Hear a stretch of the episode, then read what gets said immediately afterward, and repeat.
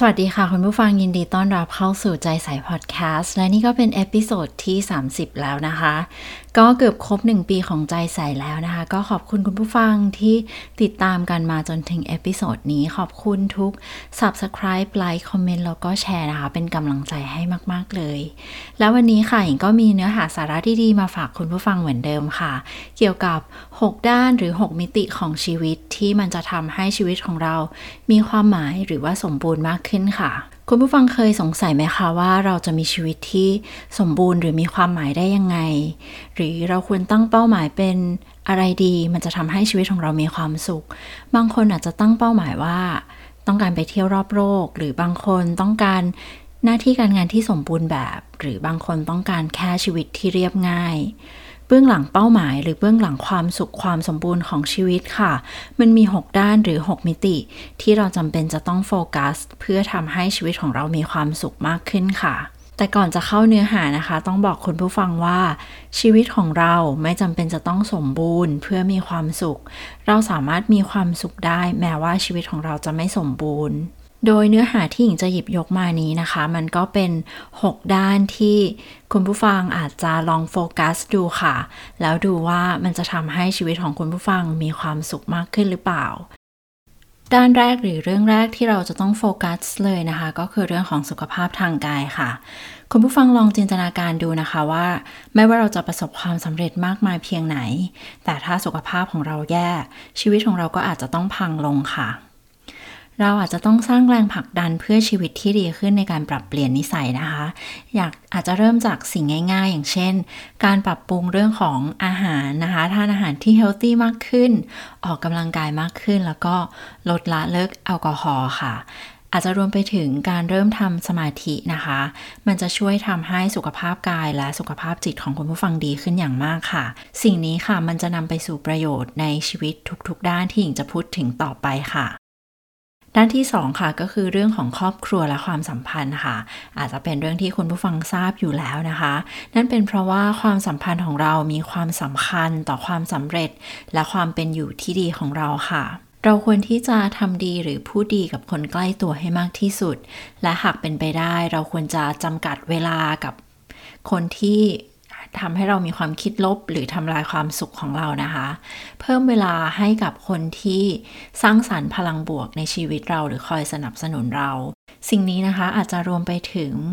การมีคอมมูนิตี้หรือว่าการมีสังคมอย่างเช่น สังคมในการเล่นโยคะ หรือว่าสังคมในการออกกำลังกายอะไรอย่างเงี้ยค่ะ มันจะทำให้ชีวิตของเรามีความสุขมากขึ้นค่ะ ด้านที่3นะคะก็คือการงานและอาชีพนะคะมันเป็นเรื่องที่ปฏิเสธไม่ได้ค่ะ งานวิจัยนะคะแสดงให้เห็นว่าการที่เรามีความมุ่งมั่นไปสู่เป้าหมาย มันทำให้เรามีชีวิตที่มีความสุขมากขึ้น การมีความสำเร็จในหน้าที่การงานค่ะ มันจะทำให้เรามีความอิ่มเอมใจ ที่จะทำให้เรามีกำลังใจทำมันต่อไป โดยงานนะคะมันไม่ได้ขึ้นอยู่กับตัวเงินเดือนหรือชื่อเสียงของบริษัท แต่มันขึ้นอยู่กับว่ามันตอบโจทย์กับชีวิตของเราหรือไม่นะคะ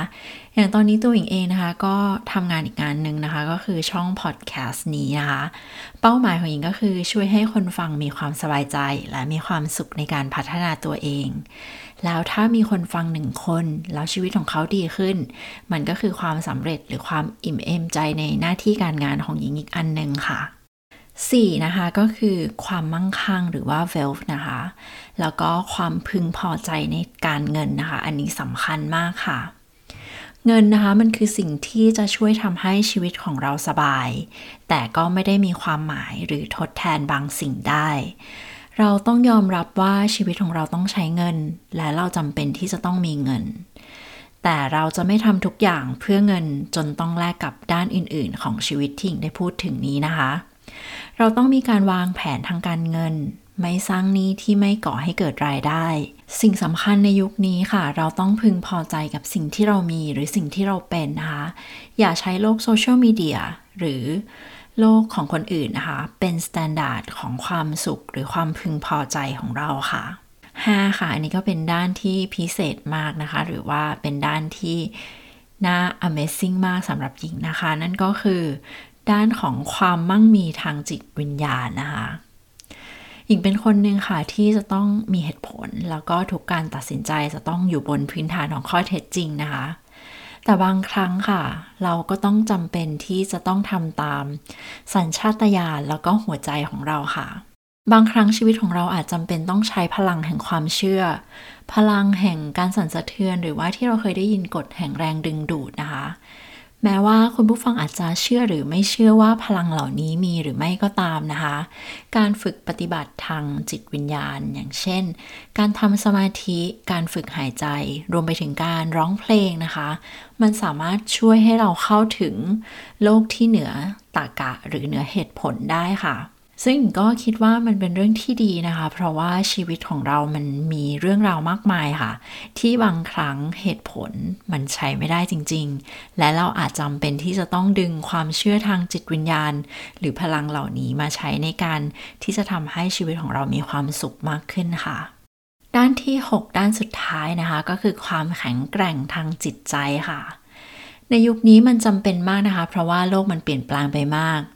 หญิงเองนะคะยอมรับกับคุณผู้ฟังเลยว่าเคยเผชิญกับอาการซึมเศร้าเหมือนกัน และมันไปทำลายทุกด้านของชีวิตค่ะ และนี่ก็เป็นเหตุผลหนึ่งที่หญิงทำพอดแคสต์นี้ขึ้นมานะคะ เพื่อให้ตัวเองแล้วก็คุณผู้ฟังด้วยนะคะ มีจิตใจที่แข็งแกร่งมากขึ้น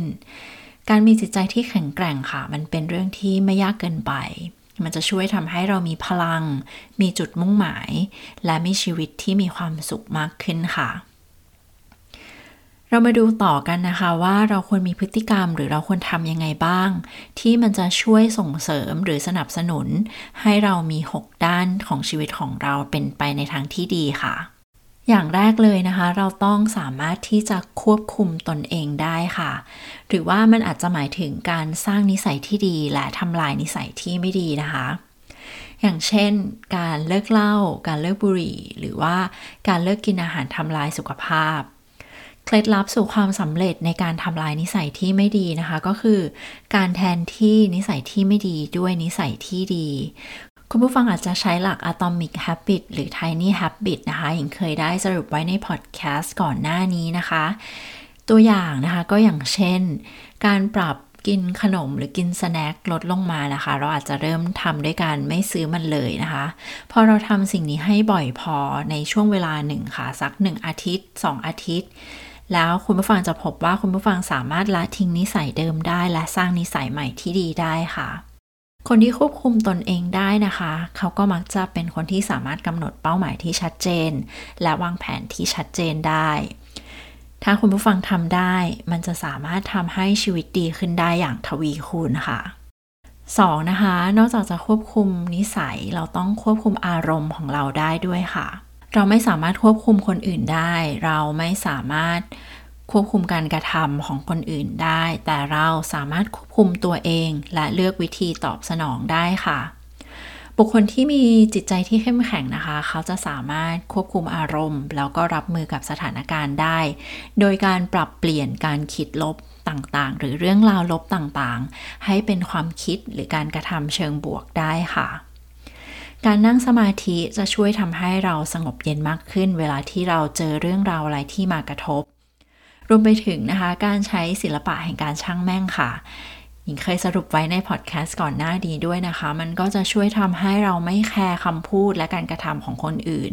ซึ่งมันจะช่วยทำให้เราสามารถควบคุมอารมณ์ และควบคุมจิตใจเราได้ค่ะ 3. ค่ะ เราจำเป็นที่จะต้องมีการเรียนรู้สิ่งใหม่ ๆ แล้วก็การปรับตัว เลโอนาร์โด ดาวินชีนะคะเขาเคยกล่าวไว้ว่า การเรียนรู้มันไม่เคยทำให้จิตใจของเราหมดแรงค่ะคำพูดนี้นะคะมันจะช่วยทำให้เราสร้างแรงบันดาลใจ สร้างนิสัย หรือการเรียนรู้สิ่งใหม่ ๆ ในทุกวัน ถ้าเราคอยย้ำเตือนกับเราแบบนี้ทุกวันนะคะมันจะทำให้จิตใจของเราสดชื่น และกระสับกระเฉงได้มากขึ้น คุณผู้ฟังลองนึกถึง เวลาที่คุณผู้ฟังเคยทุ่มเทให้กับบางสิ่งบางอย่าง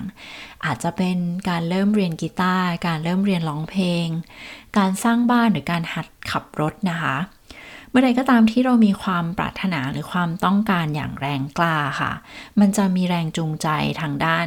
การกระทำแล้วก็ความคิด มันจะสามารถทำให้เราบรรลุสิ่งที่เราต้องการและสิ่งที่เราตั้งใจไว้อย่างรวดเร็วค่ะ ดังนั้นค่ะ ไม่ว่าเราจะอายุเท่าไหร่ ไม่ว่าเราจะมีความรู้มากแค่ไหน ก็อย่าหยุดที่จะเรียนรู้แล้วก็ปรับตัวค่ะ 4. นะคะ เราจำเป็นที่จะต้องสร้างพลังงานให้กับตัวเองค่ะ ง่าย ๆเลยนะคะ พลังงานก็จะมาจากอาหารค่ะ ร่างกายของเราจำเป็นที่จะต้องได้รับอาหารที่ดีนะคะ การออกกำลังกายสม่ำเสมอ การรู้จักดูแลใส่ใจตัวเอง มันจะทำให้เรามีพลังงานที่เพียงพอในแต่ละวัน รวมไปถึงการให้ความสำคัญกับการนอนหลับค่ะ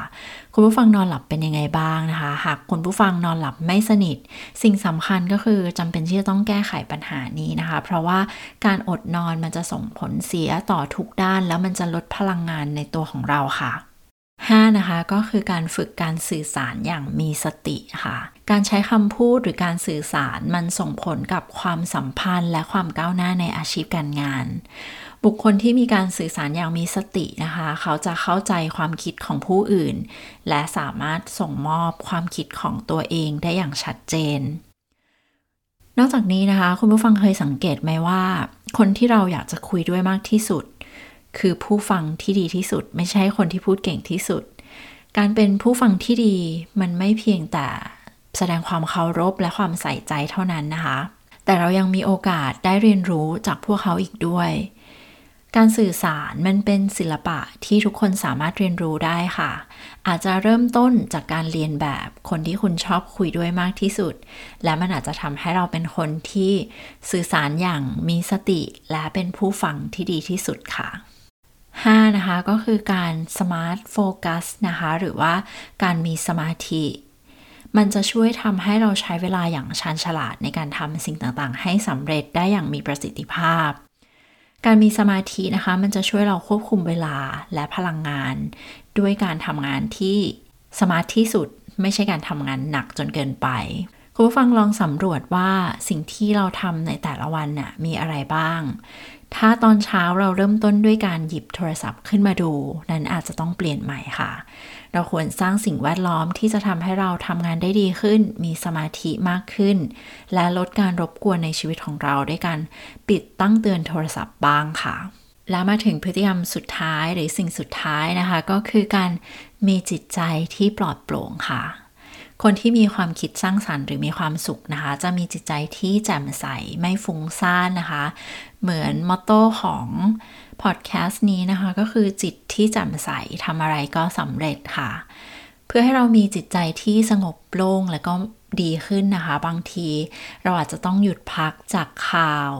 สื่อสังคมออนไลน์ที่เรารับฟังมาตลอดทั้งวัน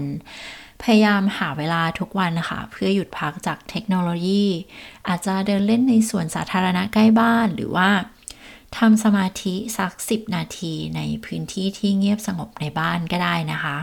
ซึ่งการมีจิตใจที่ปลอดโปร่งค่ะ มันจะช่วยทำให้คุณผู้ฟังสามารถใช้ความคิดสร้างสรรค์ได้อย่างเต็มที่ และหาทางแก้ไขปัญหาต่างๆ ที่เข้ามาได้ค่ะ